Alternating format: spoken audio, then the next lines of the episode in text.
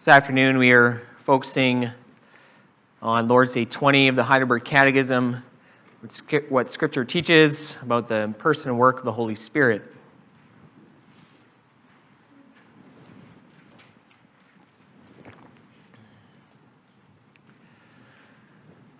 Lord's Day 20. What do you believe concerning the Holy Spirit? First, he is, together with the Father and the Son, true and eternal God. Second, he is also given to me to make me, by true faith, share in Christ and all his benefits, to comfort me and to remain with me forever.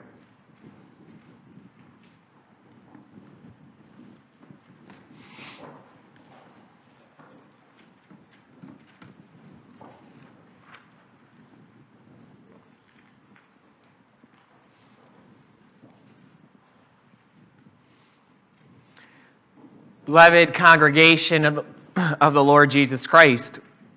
Uh, there's a saying we have that the best things come in small packages. We recognize that something might be small, but it might be extremely valuable. Well, I would say to you that the same is true of Lord's Day 20 about the Holy Spirit. This, after all, is the shortest Lord's Day in the entire Catechism. That might strike us as odd. Why is a Lord's Day on one of the members of the Trinity so small? Well, in our Confessionist church, we might wonder have we shortchanged Scripture's teaching on the person and work of the Holy Spirit?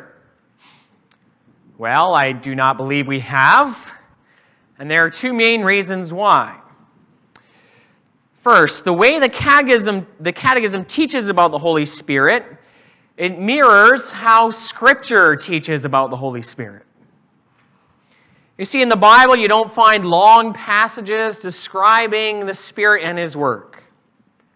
There are long passages about Christ and His work, but not the Holy Spirit. And that's because the Holy Spirit, who inspired all of Scripture, did not desire to put the spotlight on Himself, but on the Lord Jesus Christ. And that's what we see when we read Scripture, inspired by the Holy Spirit.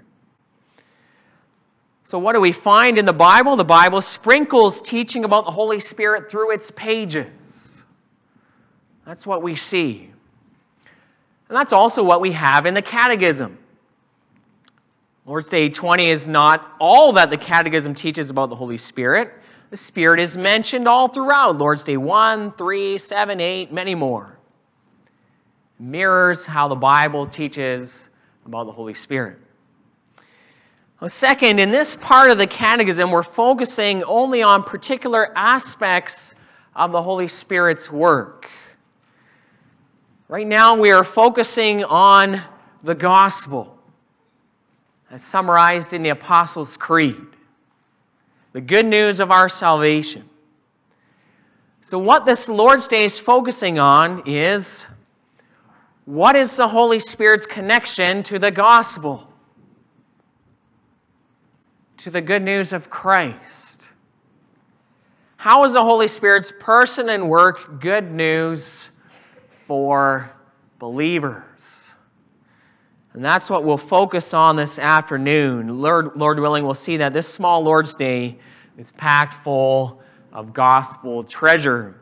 So I proclaim to you God's word this afternoon under the following theme the gospel of the Holy Spirit. We'll look at, first of all, the Holy Spirit makes us share in the saving benefits of Christ. Second of all, the Holy Spirit ensures our final salvation. Now, again, this afternoon, we want to focus on the good news that the Holy Spirit is for believers, for us. Now, how does the Holy Spirit make the gospel of Christ that much sweeter? What's the Holy Spirit's role in bringing us salvation? Well, to see this, let's first of all look at the human condition apart from the Spirit of God. Scripture describes those who do not have the Spirit of God as being in the flesh. That's how we read about it in Romans 8. The flesh is our sinful nature. And those without the Holy Spirit only have a sinful nature. This is our natural condition after the fall into sin. Listen to Romans 8, 5 to 8. Verse 5 Those who live according to the flesh set their minds on the things of the flesh. Verse 6 To set the mind on the flesh is death. Verse 7 The mind that is set on the flesh is hostile to God, for it does not submit to God's law. Indeed, it cannot. Verse 8 Those who are in the flesh cannot please God. Now, if you've, ever, if you have ever doubted the doctrine of total depravity, then doubt no more. It's right there in Romans 8.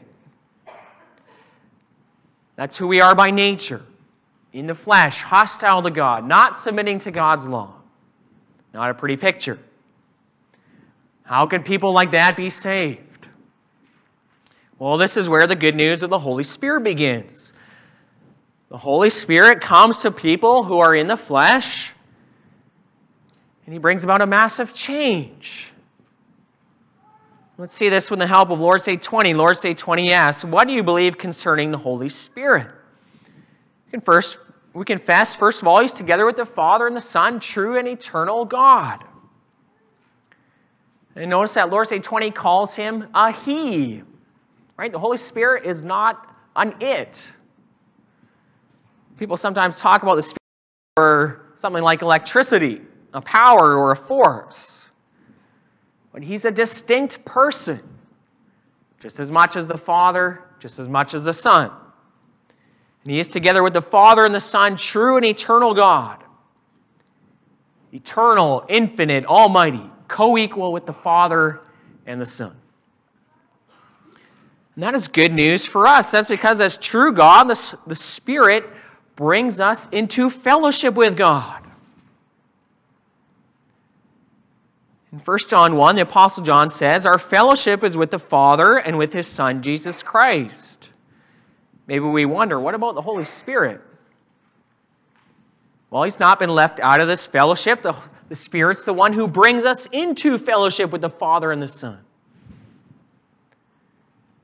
You can see something of this in Romans 8. In these verses, the Holy Spirit is called the Spirit of God, the Spirit of Him who raised Jesus from the dead both references to God the Father. Then in verse 9, the Holy Spirit is called the Spirit of Christ. And so, even though he's a distinct person, the Holy Spirit is the Spirit of God, the Spirit of Christ. Shows their close connection. Confess the Spirit proceeds from the Father and the Son. And if the Spirit dwells in you, then you are brought into fellowship with the triune God. Paul can even say in verse 10 that if the Spirit lives in you, then Christ is in you. Spirit is the one who unites us to the person of Jesus Christ. The Spirit does that by working faith in our hearts. That's what Lord's Day 20 means when it says, Spirit makes me, by true faith, share in Christ. The Spirit is uniting us to Jesus Christ. See, the Holy Spirit comes to people who are in the flesh, as Romans 8 describes, who only have a sinful nature, who are hostile to God, have their mind set on the flesh, cannot please God. And the Spirit comes to people with, his word, with the Word of God and convicts them of their sin convicts them of God's judgment upon their sin. And then, having done that, the Spirit works powerfully in their hearts to turn their eyes upon Jesus Christ so that they might find salvation in Him. It's by the power of the Holy Spirit that we do look to Jesus Christ, His sacrifice on the cross for our salvation. It's by His power that faith is worked in our hearts and we are united to our Savior. And sometimes people ask, How do I know I have the Holy Spirit? Well, you don't need a spiritual x ray machine if there were such a thing. Don't need a special sign from God. No, the Holy Spirit convicts you of sin and then turns your eyes to the Lord Jesus Christ and his work in his death and resurrection. That's the work of the Holy Spirit. Bible does not ask you, do you have the Spirit, but do you believe? Do you believe in the Lord Jesus Christ? Listen to what Paul writes in Ephesians 1, verse 13. In Christ you also, when you heard the word of truth, the gospel of your salvation, and believed in him, were sealed with the promised Holy Spirit. There you have it. That's the work of the Holy Spirit. Heard the word of truth, the gospel of your salvation, believed in him, were sealed with the promised Holy Spirit.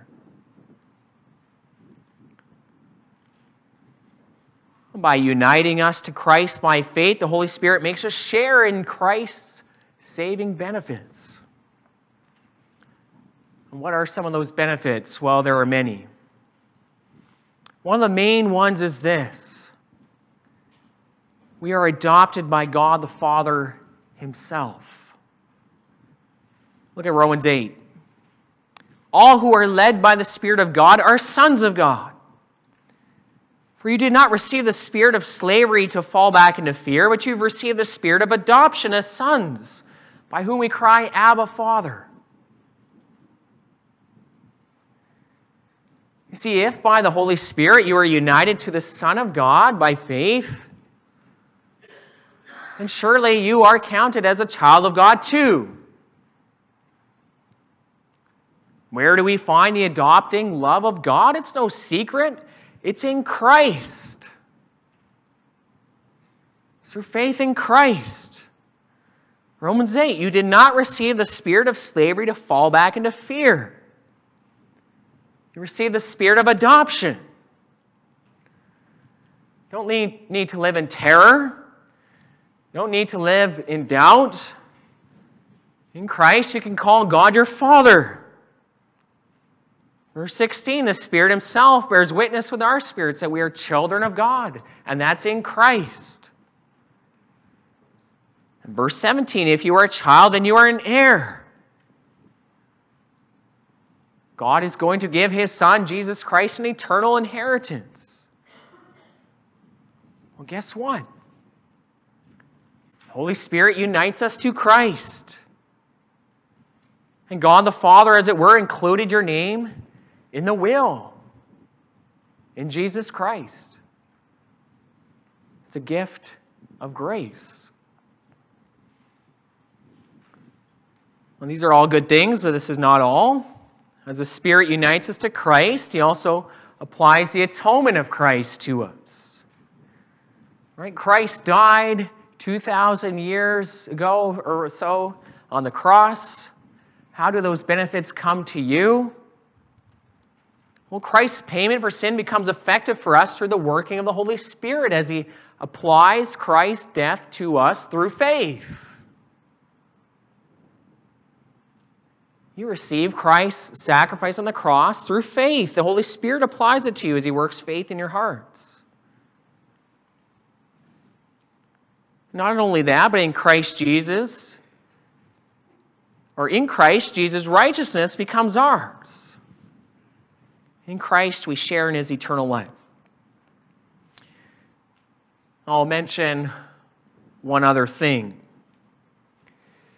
In Christ, we also, by the Spirit, we also receive new spiritual life. Romans 8, verse 11 says, God raised Jesus from the dead. And what that means is that if the Spirit of Him who raised Christ lives in you, then you will also receive new life. So if the spirit of the Christ raising God lives in you, then by the Spirit he will also raise you who were dead in sin to live a new life so that you might serve God. You who believe in Christ, who have the Spirit, are no longer totally depraved. Yes, we have a sinful nature, but we have a new nature by the power of the Holy Spirit. And as we fix our eyes in faith on the Lord Jesus Christ, and the Holy Spirit will also cause us to bear fruit more and more. True believers will bear fruit. They will live a new life of obedience. It's simply impossible that someone with the Spirit would not be changed. By the Spirit's power, we will set our minds on the things of the Spirit, the things of God's Word, the things God loves. And by the power of the Holy Spirit, we will put to death the evil desires of the flesh, and we will live. This is the work of the Holy Spirit. Remember, Christ Jesus, when he died on the cross, was completely dead, yet God raised him to new life. It doesn't matter how dead in sin you might feel, God can work new life in you by the power of Christ's resurrection as you believe in him. Trust the power of the Spirit to give you new life. Brings us to our next point. The Lord's Day 20 mentions one more thing regarding the gospel of the Holy Spirit. He's also given to me to comfort me and to remain with me forever. The Holy Spirit remains with believers forever. This gets us into the teaching called the perseverance of the saints. We confess that true believers will never fall away but will persevere in faith to the end of their lives. And as believers, we can look forward to eternal salvation. For all Romans 8 says, if you're a son, you're also an heir. However, before that full salvation is ours, we'll go through suffering. Verse 17 adds, We are heirs with Christ, provided we suffer with him in order that we may also be glorified with him. So, our pathway to glory is the same path that Christ himself walked. Christ went through suffering before he entered into glory. And through our union with Christ by the Holy Spirit, the sufferings of Christ also spill over into our lives. We share in them. And so you can be sure that suffering and also painful trials will come. I believe you heard something of that this morning as well. Don't be surprised when painful trials come. As you look at Scripture, you can see that some of Christ's sufferings were, were indeed terrible. And that's how it might be for us also. Paul says in Romans 8 that yes, believers, they groan inwardly. Our bodies break down, trials of all kinds afflict us. Some of us face pain every day. And it can happen, especially as we go through suffering, that we wonder, am I going to make it to the end? Is my faith going to fail? See, it's in those moments of trial that our faith is really tested. Maybe you're experiencing some of that right now. And when you come to that point where you feel like it's a breaking point, you might wonder, how can I be sure that I'll persevere in faith and, and be saved? Well, this is where the gospel of the Holy Spirit comes again It's by the power of the Holy Spirit that we persevere. The Spirit is given to me to comfort me in the midst of suffering, to remain with me forever. Yes, the Spirit comforts us in suffering and works in us a persevering faith. How does He do this? We could mention several things. He does this by turning our eyes to what we have in Christ. He calls us to remember, first of all, God is my Father in Christ, no amount of suffering is going to change that. It's not going to take that away. Suffering doesn't mean God has abandoned you. No. Remember Romans 8 we are heirs of God provided we share in the sufferings of Christ. The children of God will suffer. God has not abandoned you. The Spirit makes us persevere by lifting our eyes to the glory that's coming. Calls us to do that right now. It can be, be easy to get tunnel vision when you suffer. It can be hard to think about anything else. Listen to Romans 8. Paul writes through the inspiration of the Spirit I consider that the sufferings of this present time are not worth comparing with the glory that is to be revealed to us or in us. The Spirit assures us the suffering will end. No matter how bad and how deep and how painful the suffering is, the, the glory that's coming will far surpass it, says Romans 8. It's not worth comparing, Paul says. Your suffering's like one drop compared to the ocean of glory that's coming. And that's not meant to minimize your suffering right now. It's not meant to belittle your trials.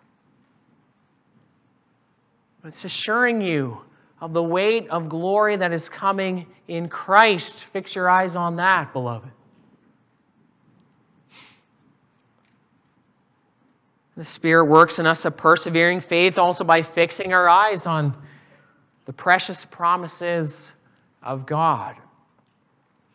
And of course, one of those precious promises is that well known promise in verse 28 of Romans 8. We know that for those who love God, all things work together for good. In the midst of suffering, when we're perplexed, when we're at our wits' end, Spirit works in us to hold on to that promise. Even though it might not make sense, Yet the promise is there and God is faithful. And isn't that what has kept believers going, believers of all generations going through even the worst of trials? Spirit comforts us that even though we can't see it ourselves, somehow, some way, God will work it for our good. As we hold on to that promise, the Spirit of God, it is at work in our lives, working in us a persevering faith. Of course, we don't always know exactly why God sends a particular trial in our lives. We do know that one way God uses that suffering is to conform us to the image of Christ, his Son, and that's one thing he's after. Verse 29 says, God predestined us to be conformed to the image of Christ. And God uses those also painful trials to make us like His Son, to refine us. The book of Hebrews says that Christ was made perfect through suffering. It will be the same for us as well. And I'll mention one last way the Holy Spirit works in us a persevering faith. The Holy Spirit prays for believers. Listen to Romans 8, verse 26. The Spirit helps us in our weakness, for we do not know what to, to pray for as we ought. The Spirit Himself intercedes for us with groanings too deep for words. Again, when you're in the midst of trials, you might feel like you come to the breaking point. And it shows our weakness. We never persevere on our own. Maybe in those times you're at a loss for words. Don't know exactly what to pray. Feel you can't even pray. You only sigh, only cry out. The Spirit knows. He intercedes for us with groanings too deep for words. And the beautiful thing about this is the Spirit knows the will of God perfectly. He prays perfectly in line with the will of God. So God the Father always yes answers yes to the prayers of the Spirit on our behalf. So it can never be that a true believer falls away. The Holy Spirit intercedes according to the will of God. Well, this, of course, is a bit of a mystery. How does this all work? We don't know exactly, but it shows the Holy Spirit is committed to the long haul. Does not just leave us in our trials. Beloved, we can confess the Spirit has also given me to comfort me and to remain with me forever. And this matches with the end of our reading from Romans 8, where we read, Those whom God has predestined, he has also called, and those whom he has called, he also justified. Those whom he justified, he also glorified. This is something we call the golden chain of our salvation cannot be broken. Those predestined he called, those whom he called, he also justified, those he justified, he also glorified. Designed by God the Father, won for us by God the Son, applied to us by God the Holy Spirit. Holy Spirit has worked faith in our hearts will bring us all the way home. In glory, we will groan no more we will suffer no more, but we will only rejoice in our God. Amen.